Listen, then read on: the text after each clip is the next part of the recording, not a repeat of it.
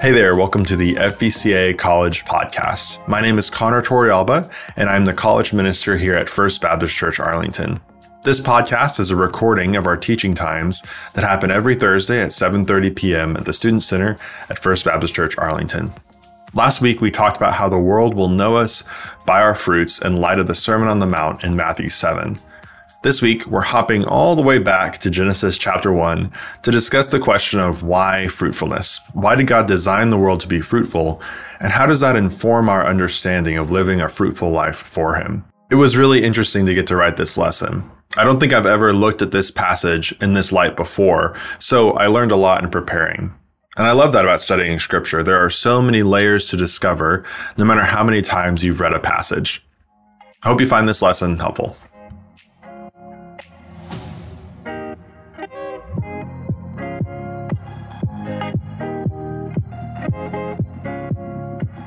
An early memory for me of my mom was my mom going to Home Depot and buying a whole bunch of stuff to start gardening. Um, she bought like a tarp so she could like sit on the ground and work on the flower beds, and bought a whole bunch of pansies and like mulch and stuff like that. And I remember going out into the front yard and seeing her kind of just working away at the soil and the flower beds um, to get things going. Because she wanted to, you know, find a hobby and enjoy something and make, you know, the place where we lived a little more beautiful. Awesome. She did her best, but as we've all experienced, the Texas heat had other ideas, um, and it was a little too much for the pansies. And they were literal pansies. They couldn't stand up to it. So a bit defeated, my mom uh kind of didn't get back into gardening really since then. Uh she's kind of dabbled here and there with some potted plants and stuff like that. Um but over time, a neighbor of ours said, hey, actually, if you wanted, you can have some of these uh plant bulbs to plant in your garden. They might do better with the soil and stuff like that. And so she get this neighbor of ours gave us plant bulbs for this thing called canna lilies. Have y'all ever seen these things? Yeah. I didn't even know they were called canna lilies until I looked it up. Um And so I'm not, as I said at the beginning of this whole series, I am not a plant guy, but because we were studying fruitfulness, I have to be a plant guy for these next few weeks. Um, and so what we started out with like, was like four or five of these plant bulbs to start canna lilies. And fast forward a few weeks and the whole flower bed is just overtaken with these things. Uh, fast forward a few years and nothing else grows in the flower beds except canna lilies. You can't chop them down because the bulbs will just shoot back up with uh, more plants after time. And what I had to do eventually was like dig them up, because I was the guy that was left at home, and she was like, all right, here's a chore, figure this out. And so I would go out there and I would dig them up, and I moved into another part of the yard. And sure enough, that part got dominated by these plants as well. Um, it's just a natural thing that happened. I didn't have to do anything. We didn't water them. We didn't even put out fertilizer. These things just went to town. Uh, it was just a natural thing for them to do. Um, and they expanded to fill the flower beds. So we've been studying, and we'll talk more about the canna lilies in a little bit. We've been studying the concept of fruitfulness in Scripture and what it means to live a fruitful life. As just a little bit of a recap, last week, or two weeks ago really, we talked about the definition of fruitfulness. We're defining fruitfulness as faithful obedience and patient trust in God for growth. It's about being faithful to obey what He has called us to do, and then trusting God to bring the growth in His time. And that's our guiding definition for all these studies that we're going to go into, which led us last week into our study where we learned that we are rightly fruitful when we are in line with our created purpose. And we talked about the good tree and the bad tree last week. Uh, if you didn't get a chance to be here last week, you can catch up on the podcast. Um, but today, we're going to look at this idea of created purpose a little more in depth, starting in Genesis chapter one. Um, but our big idea is this. We are designed, or God designed creation to be fruitful for the expansion of His goodness in creation. So if you would, turn in your Bibles to Genesis chapter one, and we're going to start in verse one. And if you're there, say word. Word. Okay, we're, we're almost there. Several of us are almost there. To give you a little bit of context before we even read the passage, though, um, at the start of Genesis, what we encounter is an account of God creating the world. Regardless of how you view the specifics of how God uh, created the world, this account gives us some really important information. In particular, it says that God is responsible for creation, but it also tells us that he has a purpose for creation. He did things on purpose. Um, science does great work of telling us how to understand how stuff works, but what it can't answer is the question of why. Why is there something rather than nothing? And the account of Genesis gives us an answer to that. So that's important to keep in mind as we dive into our first part of the passage, which we read a minute ago, um, but we'll read it again here. It's Genesis chapter one, verses one through five. It says, "In the beginning, God created the heavens and the earth. Now the earth was formless and empty. Darkness covered the surface of the watery depths, and the Spirit of God was hovering over the surface of the waters. Then God said, 'Let there be light.'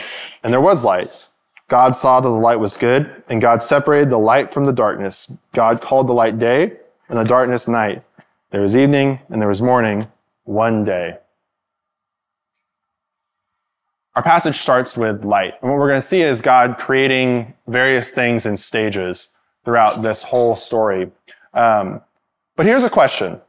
Right there in verse four, it said, "God saw the light was good."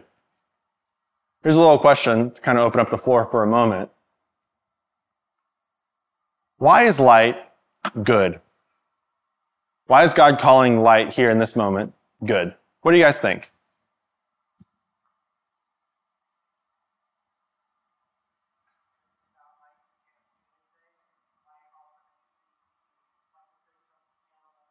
Yeah. There's a utility to it, right? Yeah, there's a benefit for it. Why else is light good? What do you guys think? He created it? Okay. Mm, looking ahead a little bit. Anything else? Any other reason why we'd say light is good? Faith. God said it was good. All right. God said it. I believe it. That settles it.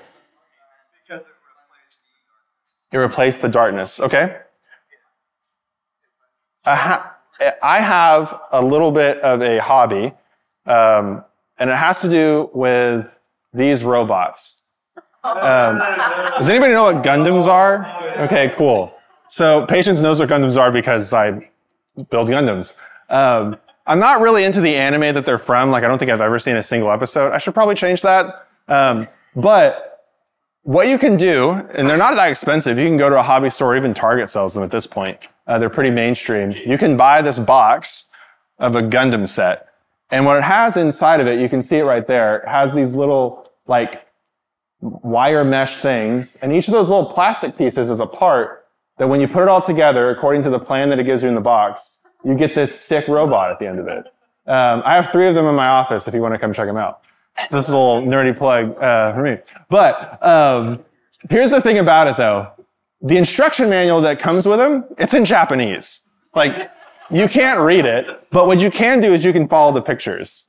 And so that's what I do. I follow the pictures. Um, the tricky thing about Gundams, and I feel like they're like next level Lego sets because the pieces are tiny. At times you have to get tweezers and like another set of tweezers to hold the pieces together to like get in the stick. Um, there's no glue involved. There's nothing like that. They all just kind of fit together. But you also have to use like jewelry snippers to like free the pieces in the right way so you don't have little like pieces left over.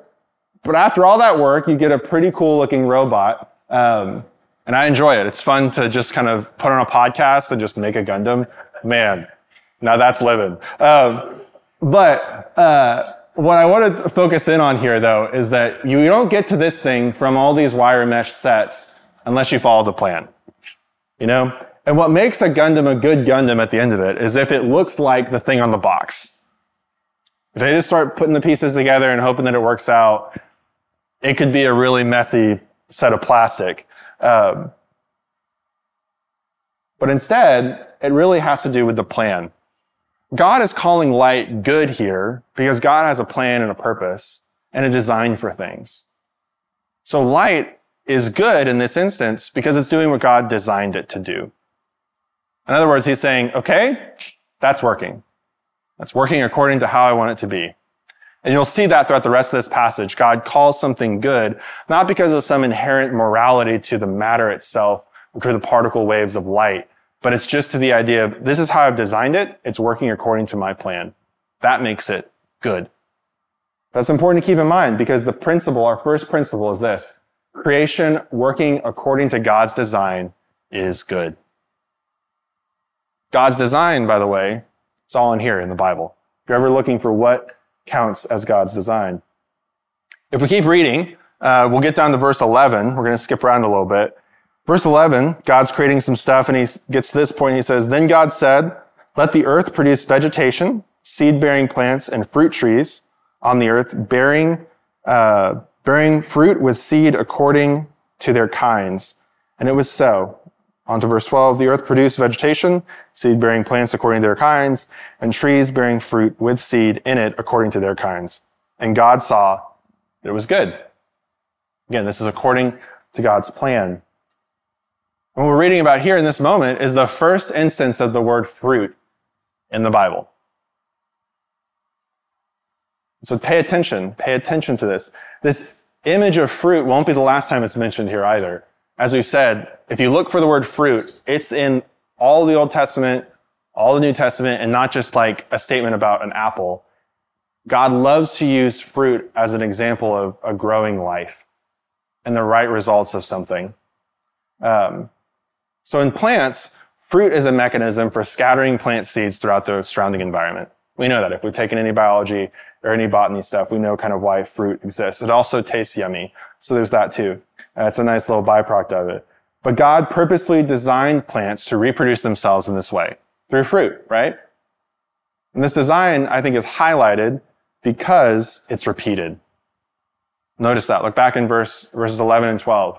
It's repeated, this idea of fruit and producing according to its kind. It's brought up twice. Because God designed it like this, we know that it's good, right? But it's worth asking. Why fruit? Why make it this way and not another way? Why fruitfulness? Well, I think in creation, we get to principle two. In creation, God brought forth something good and designed it to expand that goodness beyond itself into the surrounding environment. We've already determined what goodness is. It's according to God's plan. God's plan is more complex than you and I can imagine. He actually enables creation to expand his own goodness throughout it. It's a pretty cool thing when we think about why fruit. Not just more stuff, but more good stuff. That's what God is doing here, according to its kind. But this doesn't stop at plants, right? We know this. Uh, if you get down to verses twenty through twenty-five, we see God designing animals and birds and sea creatures, which is pretty neat. Uh, he does all this on purpose. And he gives the creatures a similar mandate in verses twenty-two, and it's implied in verse twenty-four. But if you look at twenty-two, it says this: "God blessed them, be fruitful, multiply, fill the waters of the seas, and let the birds multiply on the earth." God gives a command to some sentient creatures to be fruitful and multiply, which is interesting, right? He doesn't just tell the plants to be fruitful because they make fruit, but this idea of fruitfulness is even extended into biological, uh, like sentient life. I mentioned, I asked the question a second ago about why fruit. Here's kind of another thought question to consider. Why didn't God, when he was making creation, just create all at once all of the plants that there needed to be, all of the animals that there needed to be, and all of the people that there needed to be, and not even have reproduction or fruit or anything like that? He could have, right? He could have done it that way, but he decided not to. Why is that? Why not just make everything at once? Well, there are natural factors at play that lead to reproduction. We know this in a variety of different areas. And the expansion of life in the world comes to those things. But at the end of the day, what Scripture tells us is that God is the one that brings forth life. Whether or not a bee gets the pollen on it and goes to the flower and everything, God is the one that has to orchestrate the path of that bee and the wind and the weather and everything else that has to happen for those sequence of events to happen in just the right way.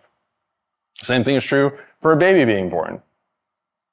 There's different things that go into that happening, but that's all eventually, like, all of that sequence of events is, again, it's dictated by God. God is the one that makes the final decision. And we know this because we have various passages that point to it. Um, all life is told to be fruitful. And we see that in Psalm thirty-six nine, the psalmist writes that for the wellspring of life is with you. By means of your light, we see light. All life comes from God. Psalm one thirty-nine, verses thirteen through fifteen says, for it was you who created my inward parts. You knit me together in my mother's womb, and I will praise you because I have been remarkably and wondrously made. Your life matters. It's not an accident. It's on purpose. Your works are wonderful, wondrous. I know this very well. My bones were not hidden from you when I was made in secret, when I was formed in the depths of the earth. God is the giver and the former of life. Going even further, we talked about Mark chapter four, verses twenty-six through twenty-nine on our first week when we defined fruitfulness. And in this parable, uh, as it says, a man scatters the seed on the ground, he sleeps, rises night and day, the seed sprouts and grows, although he doesn't know how. He doesn't have to know how, because God is the one that brings the growth. God is the one that brings forth life. It's his call at the end of the day, whether or not life springs into action. And so here we find our third principle for the night. Fruitfulness is an expression of God's creative power daily at work in the world. That's why he didn't just create all the people all at once or all the animals all at once and just kind of have it be this diorama. God is still creating. God is still at work in the things that he's doing in Genesis chapter one. Simply put, God designed creation to take part in creation going forward. It's a pretty remarkable thing. It's pretty profound as well if you think about it. The good things are making more good things with the help of their creator. It is a greater miracle, I believe, in my view, that God can gift his creation with responsibility in creation than if he just made everything all at once. I think it's a cool thing to think about. Life matters, as we've said multiple times in this section. But we know that it also doesn't stop there, right? So we have these building of principles of what is good, what is God's design? Why fruitfulness? Why this reproduction and everything? Why this expansion of God's goodness across creation? And then we come in verse twenty-six to God creating humanity. Read along with me, verses twenty-six through twenty-eight. Then God said, let us make man in our image according to our likeness. They will rule the fish of the sea, the birds of the sky, the livestock, the whole earth, and the creatures that crawl on the earth. So God created man in his own image. In the image of God, he created him.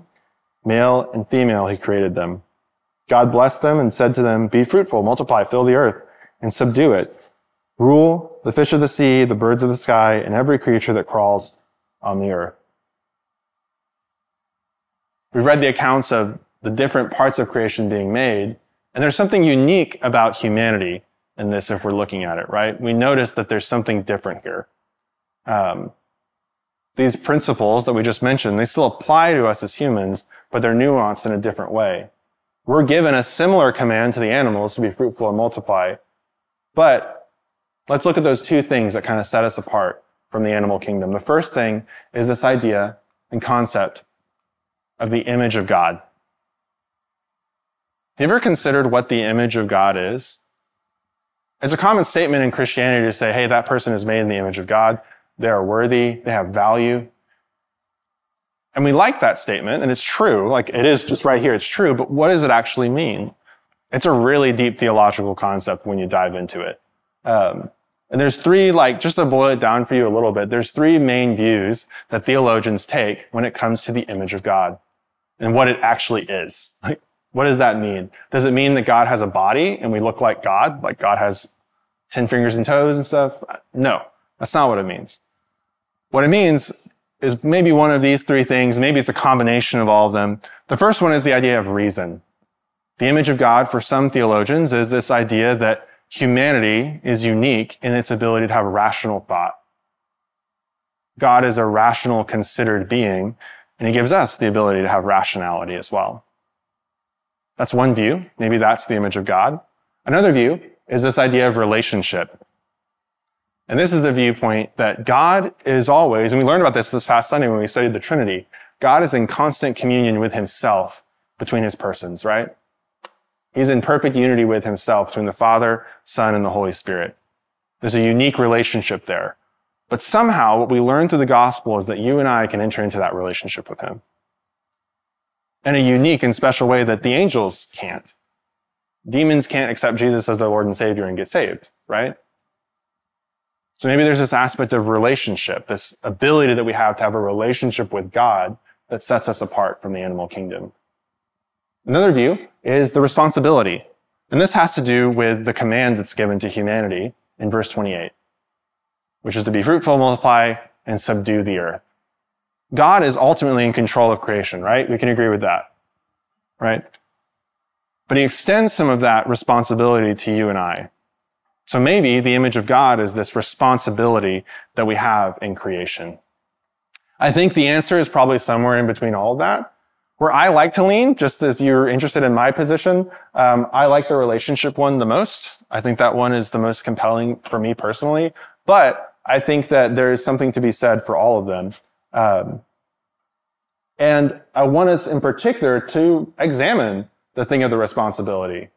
Because all of this is true about people. The challenge with the reason one, if we get on a tangent for a second, here we go. The challenge with the one about reason is that there are people who aren't able to think rationally because of impairments and other things like that. Does that make them less human? No. There's something else that's a part of us that makes us human. So most theologians today, like that was their prevailing thought, especially during the Enlightenment period, about rationality being the thing that makes us like God, that, that God, image of God. But nowadays, we see things differently. So most theologians don't really hold to the first one. They usually land between one of the two over there. Um, but let's look at that command. Regardless of whether or not it's the responsibility or relationship, we are given this command in verse twenty-eight. So let's look at it. This command in particular, there's a name for it right now in, in theology called the creation mandate. The creation mandate. Um, looking at it in verse twenty-eight, God says, be fruitful, multiply, fill the earth, and subdue it. Rule the fish of the sea, the birds of the sky, and every creature that crawls on the earth. Some translations say subdue. What does some other translations say in that? We're all saying subdue in our translations, more or less.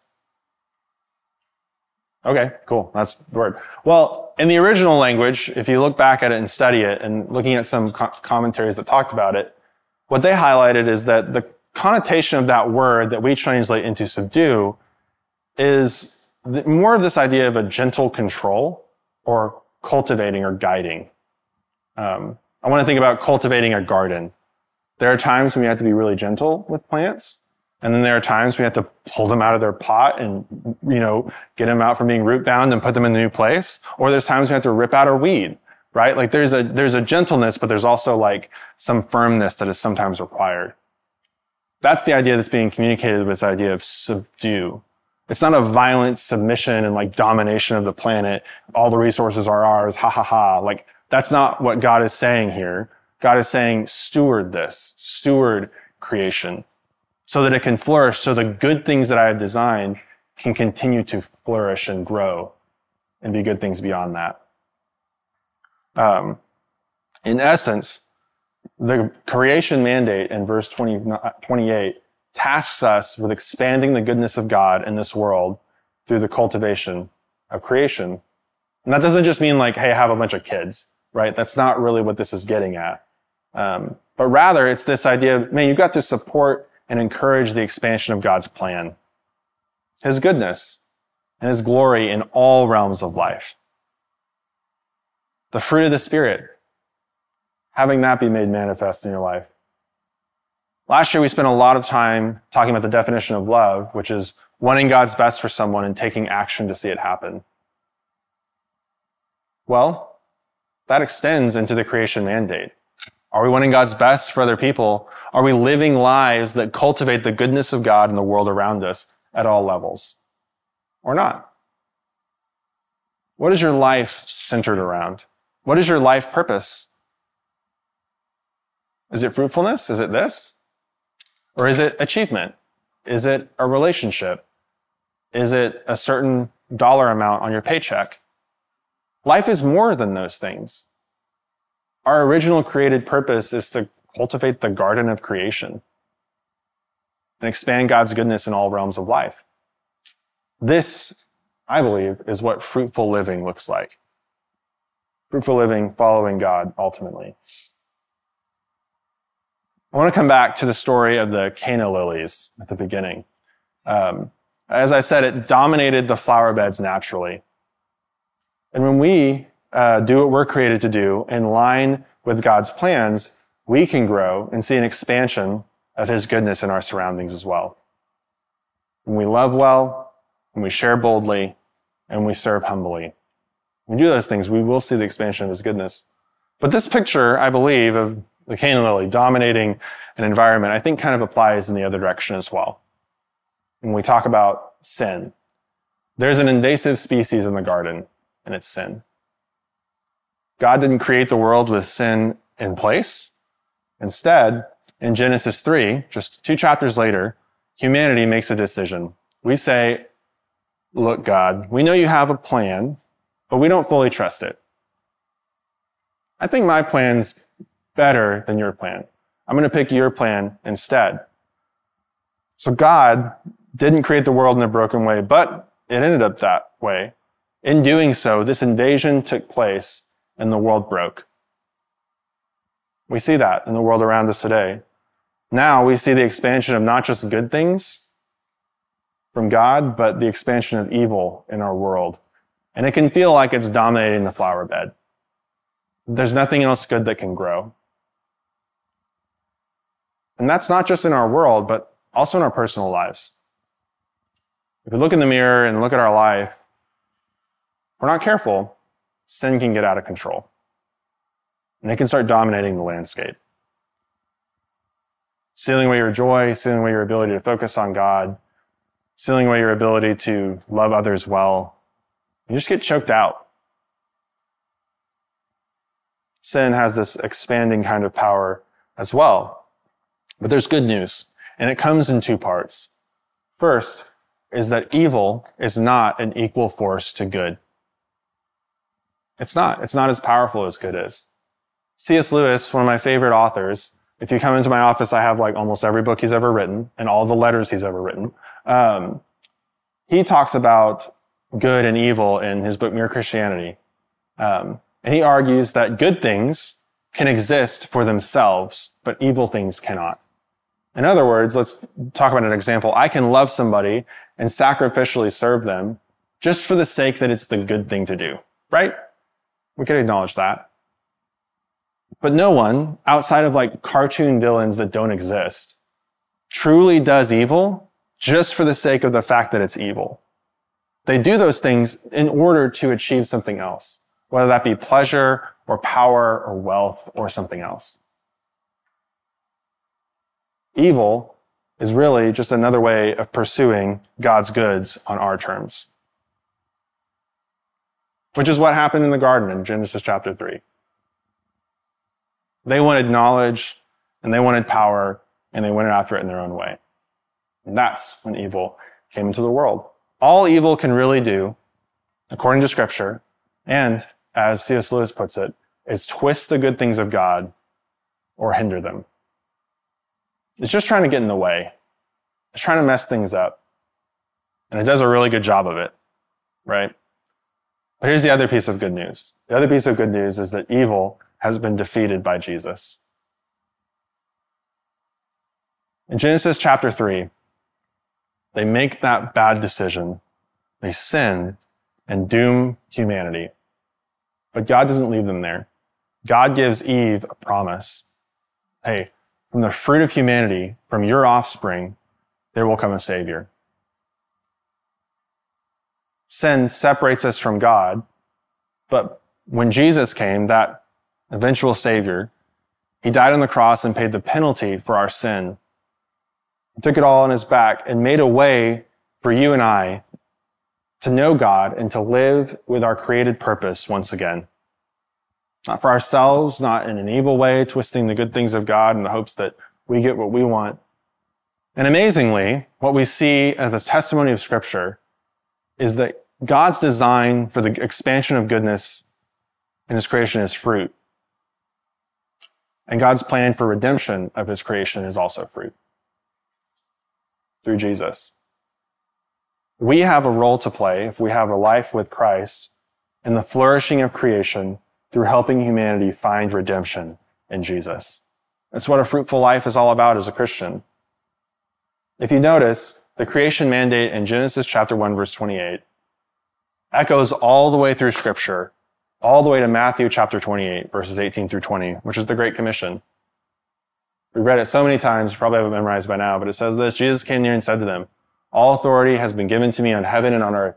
Go therefore and make disciples of all nations, baptizing them in the name of the Father and the Son and the Holy Spirit, teaching them to observe everything I have commanded you. And remember, I'm with you always, to the end of the age. Even here, God again is saying, be fruitful and multiply. Fill the earth with the good things of God. We eat, we have a job to do. And because of the good things of the gospel and how God redeems us, we have the ability to be back with Him in our purpose. In this commission, we're given a spiritual dimension to the creation mandate. By loving like Jesus and making disciples, we can expand the goodness of God and the love of Jesus to a world that desperately needs it.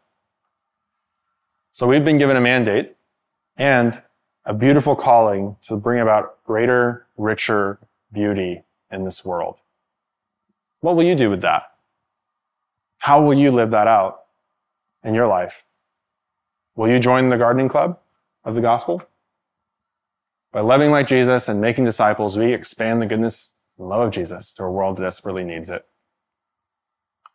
As we close, I want to present a challenge and a question, as we always do. Here's my challenge. And this might be something you're like, no, that sounds kind of weird. Try it out. Why not? Let's get a little crazy with it. Here's my challenge to you. Spend time in creation this week. Go to a park. If you're new to the area, River Legacy is my favorite park in the area. Uh, consider some creation and consider how it glorifies God. Maybe you look at a single flower. Maybe you look at a view. Maybe you look at some water. Um, consider how it glorifies God and ask God in that moment how He might be calling you to expand His goodness to somebody else. Ask that question of God in creation sometime this week. I challenge you to do it. Take some time. It's a really good study break. Try it out. Uh, then the question, this is the question we ask every week, which is, what is your response to the Word of God tonight? Maybe you need to turn your life over to God for the first time. You've been living on your own, pursuing your own way, and it's not stacking up like you hoped it would. And it won't, by the way. It never will. Something is only really good when it's in line with God's design. We learned at the very beginning. God's design is for you to know Him, walk with Him, and be filled by Him. So maybe you need to give your life to Jesus tonight. Maybe you need to follow Jesus in baptism. We're going to be celebrating the baptism of Gabe. He's come to several of our Sunday school stuff uh, over the last couple of weeks. And so I'm excited to get to baptize him this Sunday. Let's make sure to celebrate him. But maybe you need to follow the Lord in baptism and you've never done that and you have questions. Man, I would love to talk to you about that. Memory would love to talk to you about that if you have any questions about baptism. Maybe you need to take stock of your garden. Where are you right now? Where are things? Are they out of control? Is there some invasive species that's dominating the landscape? Or maybe God's calling you in some specific way with some specific person to share His goodness. Let's stand to our feet uh, as we kind of consider these things. And uh, we'll break into groups of three to discuss. And then after a few minutes, we will dismiss. So groups of three and...